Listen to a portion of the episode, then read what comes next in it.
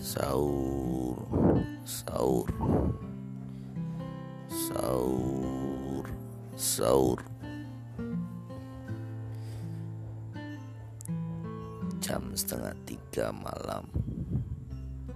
Di sepertiga malam ini di Ramadan kedua 1441 Hijriah. Alhamdulillah masih terdengar. Tong-tong prek anak-anak membangunkan sahur. Kemarin hari pertama tidak ada. Mungkin karena mereka pada takut. Takut keluar rumah. Karena ada larangan untuk tidak melaksanakan sahur bersama untuk tidak melaksanakan kumpul-kumpul. Tapi rasa Ramadan itu jadi berbeda. Tidak seperti Ramadan-Ramadan seperti biasanya. Di Ramadan yang kedua ini di 2020 ini coba dihidupkan lagi dong-dong brek meski tidak bergerombol. Hanya ada dua orang atau tiga anak aja itu tadi yang lewat. Mereka membawa alatnya masing-masing. Cukup mengobati rasa kangen adanya Ramadan-Ramadan seperti biasa.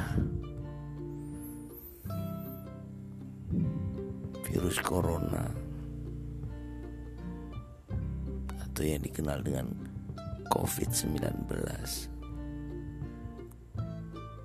menjadi pandemi di tahun 2020 ini. Di Indonesia bahkan seluruh dunia.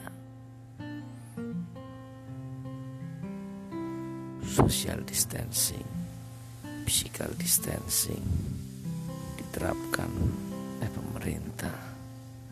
Anjuran-anjuran oleh pemerintah mengurangi penyebaran virus corona.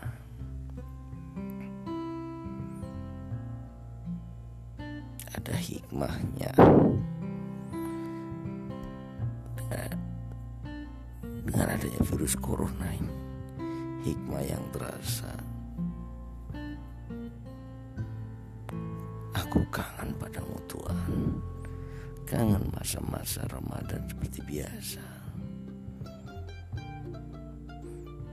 Lagi suara-suara